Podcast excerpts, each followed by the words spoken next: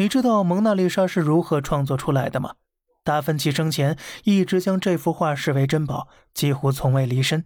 在他死后啊，法国国王弗朗西斯一世用一万两千里弗从达芬奇的弟子手中买下了这幅画。所以说，从此之后啊，这幅画也就成了法国卢浮宫三大镇馆之宝的其中一个。这也是为什么一九一一年蒙娜丽莎被盗，使盗贼称这是意大利的国宝。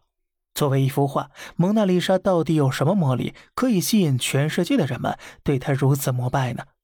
这一切呀，和她的产生背景有着密不可分的关系。十四世纪到十六世纪间，欧洲新兴资产阶级发起了一场关于思想文化的运动，史称文艺复兴。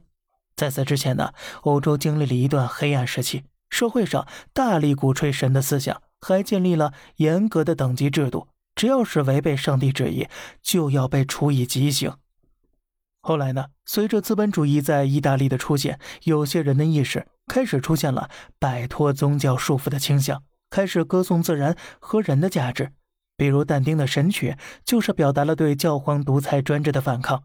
紧接着，一大批的优秀人物随之出现了，文艺复兴进入高潮。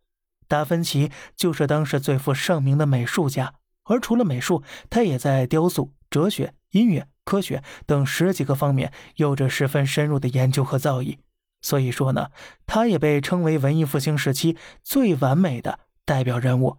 蒙娜丽莎这幅作品可以说是他的最爱了。画中女人的原型是达芬奇父亲朋友的妻子，一位五个孩子的母亲。那么，在这幅画后面又隐藏着什么秘密呢？好了，这里是小胖侃大山，每天早上七点。与你分享一些这世上发生的事儿，观点来自网络，咱们下期再见，拜拜。